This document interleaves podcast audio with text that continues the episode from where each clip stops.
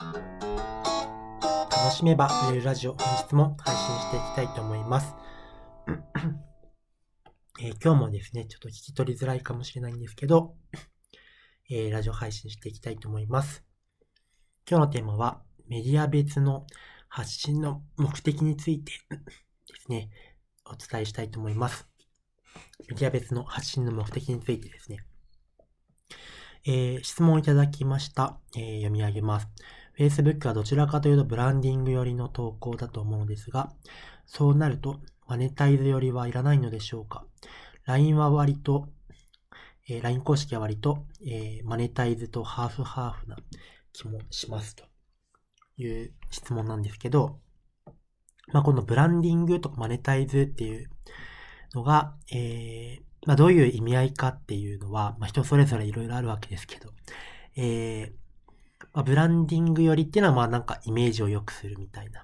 マネタイズってはそれを具体的にお金にするっていうような、まあ、意味合いと捉えてですね、えー説明していきたいと思います。メディア別の発信の目的についてですね。まず、えっ、と、動線の話なんですけど、あの、まあ、集客っていうのは流れ作りなんですね。動線の話ですけど、えー流れ作りです、えーどういう流れかというと、まず最初に知ってもらう。認知っていう段階があって、とにかく、興味ないけど、とりあえず名前知ってますという状態を作らなければいけないわけですね。で、次に、えっと、興味があるという状態を作り、そしてその次に、あの、信頼。この商品、この人の商品だったら、買っても大丈夫そうだという信頼を得て、そして、えー購入するというですね、その大雑把な流れがあります。で、その中で、えー SNS っていう目的はですね、えー認知を広げるってことと、まあ、知ってもらうってこととですね、興味を持ってもらうっていうところで、興味持ってくれた人はバトンタッチですね。えー LINE とかメルマガとか、えーそっちでより、えー信頼関係を作っていくというような役割分担になっております。なので、そういう意味で SNS っ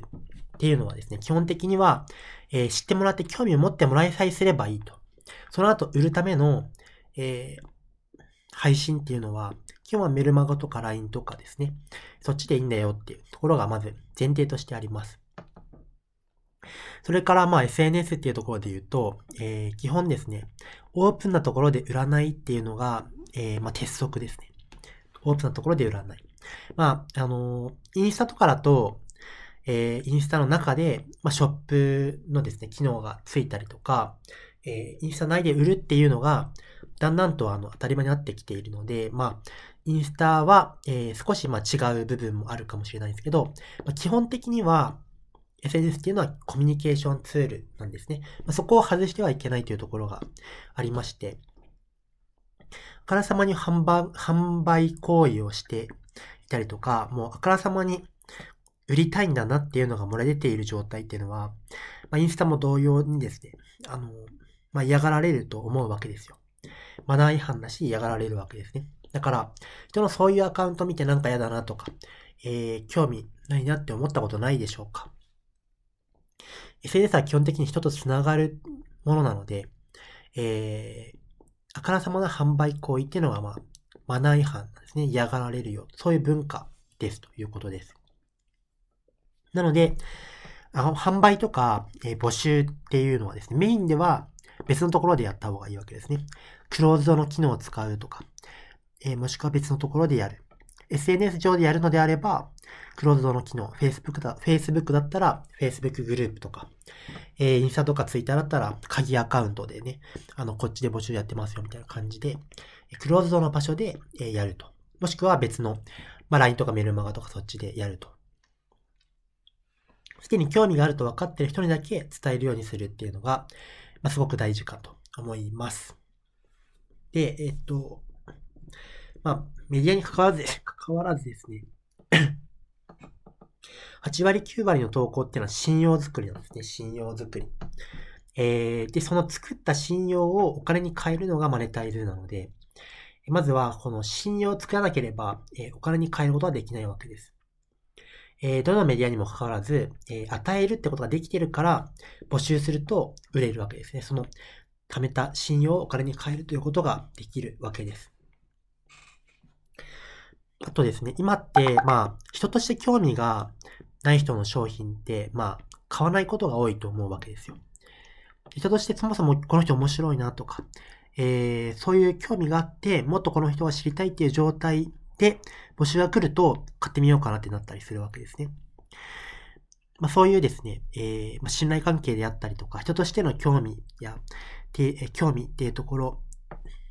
を縮めるためにですね、その距離感を縮めるために 8割はから9割のですね、投稿っていうのはそのために使うというわけですね。なので、えっと、商品の話ばかりしていても、基本的には興味ないわけですよ。そもそもは興味ないんですね。で、えっと、それが、興味持っている段階まで行ってるから、興味を持ってくれる人が現れるという感じなので、基本的にはですね、メディアに関わらず、その信頼関係づくりっていうところに、ほとんどの、えー、発信は、目的っていうのは、そっちにあるということです。で、えっと、じゃあ SNS 上で商品の話ってしちゃダメなんですかっていうと、うんと、まあ SNS ではですね、間接的な話とか、まあ自然な感じとかいやらしくない感じで伝えるのは OK ですね。まあそんなにその、いつでもどこでもっていう感じではなくて、えー、間接的に伝えるということです。がっつり販売するのは募集期間中の LINE とか、メルマガとか、そっちでもガンガン、えー、募集期間中に限っては配信したらいいと思うんですけど、えー、普段は、えー、興味を持ってもらうという活動の一環としてですね、商品の話をするのはいいと思います。ていうかまあ、それはそれで重要ですね。例えば、お客様の声とか実績ですね。あの、こんな人はこういうになりましたよっていういうようなお客様の声であったり、実績を伝える。実況中継で、まあ今、こういう商品開発してますよとか、えー、お客様がこんな、えっ、ー、と、風になってますよとか、えー、こんなことをやりました、こういうイベントやりましたとかですね。その商品の中で行われていることの実況中継であったり、またそこで行われるストーリーですね。起こっているストーリードラマみたいな感じとか。また切り口を変えたえー、興味づけですね。商品の話は、えー、最後にするんだけど、商品の ご案内以外の部分で気づきや学びがあった、あるようにして、した上で、最後にだけど、えー、根本解決したい場合は、この商品で、えー、できるので、まあ、興味ある人は詳細見ておいてくださいね、みたいな感じでリンクを貼るみたいな、えー、ような、えー、こんな人にはこういうの役に立つよと。